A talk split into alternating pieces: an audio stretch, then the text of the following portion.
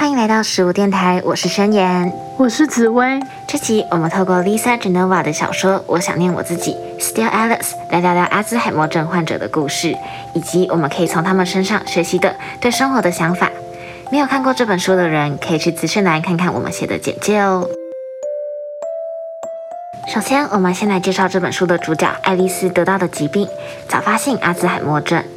阿兹海默症其实就是我们常常听到的失智症和老人痴呆，会造成记忆力丧失、生活难以自理，最后甚至可能死亡。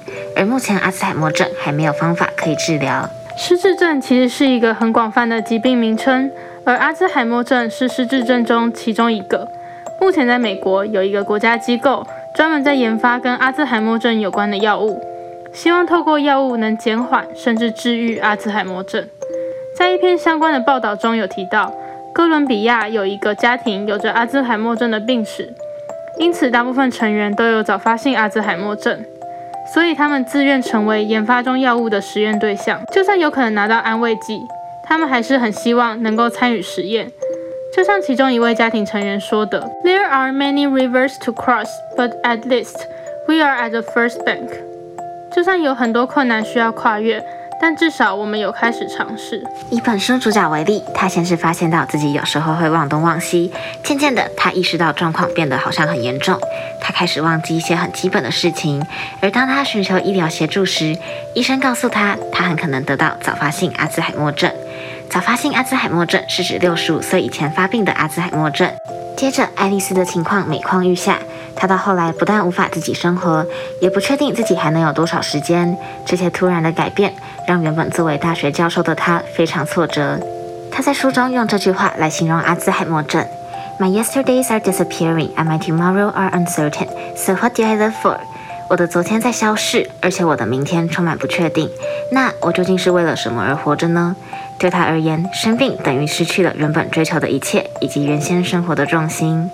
阿兹海默症的到来通常是突然的，你无法得知它什么时候会来，而遇到了，想躲也躲不了。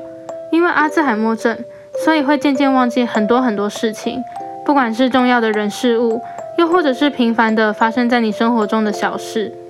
可能这个疾病现在离我们很远，但每个人也都不能保证自己不会遇到。除了规律运动、规律饮食来维持自己的健康外，不如就好好把握当下吧。正因为不知道什么时候会忘记，那就在当下好好的记住吧。我想，不论对任何人，要突然的接受自己的记忆和生活随时都会消失，都不是一件容易的事情。但是，就像他说的，We have to let all the important things in our life keep going on。我们必须让生活中原先重要的事情都能继续进行。所以，尽管困难，爱丽丝也努力地在寻求改变和学习接受，让生活得以持续。另外，在故事中，爱丽丝的家人面对这件事情的态度也是很重要的一部分。其实，爱丽丝的丈夫约翰是最无法接受爱丽丝生病的事实的。一开始，他认为只是妻子想太多，但直到诊断结果出来，他也不得不面对自己一直想否认的事实。接下来的剧情虽然主要是从爱丽丝的角度出发，但看得出来，约翰在扮演陪伴者及照顾者的角色时，也遇到非常多的困难。第一，约翰原本的工作也是大学教授，所以本来就很忙碌。但在爱丽丝生病后，他必须要花很多时间在家陪伴爱丽丝，尤其是后来爱丽丝要外出的时候，几乎都需要他的陪同。除了费时之外，照顾者的工作也十分耗费心力。他得不厌其烦地回答爱丽丝重复的问题，检查爱丽丝的用药情形等等，还得顾及爱丽丝的心理状况。顾及心理状况其实是最困难的，特别是约翰和爱丽丝的状况中，他会感觉自己原先熟悉的妻子好像不见了，所以也会不太确定该如何陪伴她。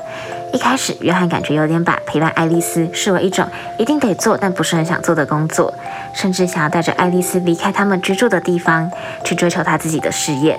他说：“反正爱丽丝一年后还能记得多少事情也不一定，所以住在哪里根本就没有关系。但对爱丽丝来说，那年可能是自己能够记得事情的最后一年，所以她不想离开自己熟悉的环境。两人的矛盾看似是对未来的规划，但其实反映出约翰对于该如何陪伴爱丽丝其实不太确定。对约翰而言，爱丽丝只需要照顾，但爱丽丝或许希望可以跟原本一样受到尊重，并且在自己的生活中有做决定的权利。”我想陪伴阿兹海默症的患者会是很辛苦的事，就像刚刚你说的，需要时常的照顾，在外出的时候也需要陪同，肯定也会影响到照顾者的人生。除了生活层面，也会影响到心理层面。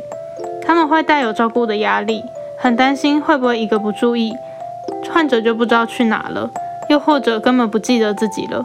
这样的不确定性也会使陪伴阿兹海默症患者这件事来得更加困难。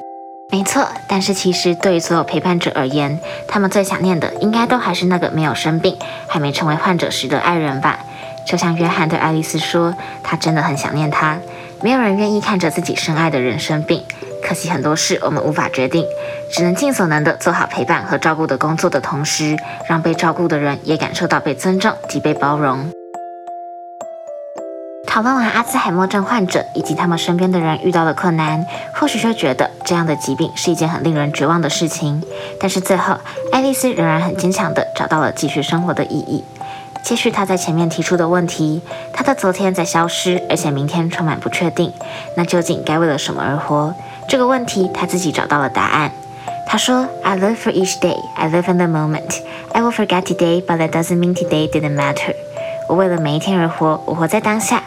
未来我会忘记今天的一切，但这不代表今天就没有意义了。从爱丽丝身上，我们除了看到刚生病时的失落感，更重要的是她在最困难的情况中仍然找到希望的能力，值得我们在遇到挫折时学习。就像我前面提到的，正因为不知道什么时候会忘记，不如就在当下好好记得吧。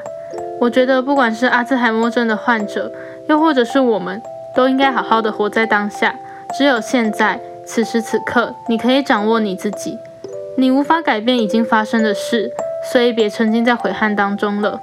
你无法预知未来会发生什么事，所以别再做无谓的担心了。对于过去，我们只能学习且铭记那些错误或喜悦；对于未来，我们只能做好十足的准备来迎接它的到来，但也无法阻止一切突发状况的发生。唯有当下，你才能确定自己是如何活着。而爱丽丝在困难中看见期望的能力，也能从这本小说的英文书名里略知一二。虽然这本书的中文书名译为《我想念我自己》，但是我更喜欢英文的书名《Still Alice》，因为其实她生病了，那也是她的一部分。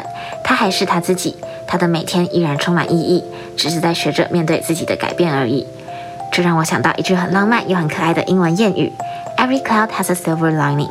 正如黑暗中总有一线光明，每个看似糟糕的情况，或许都不是全然负面，都有些我们可以学习和成长的地方。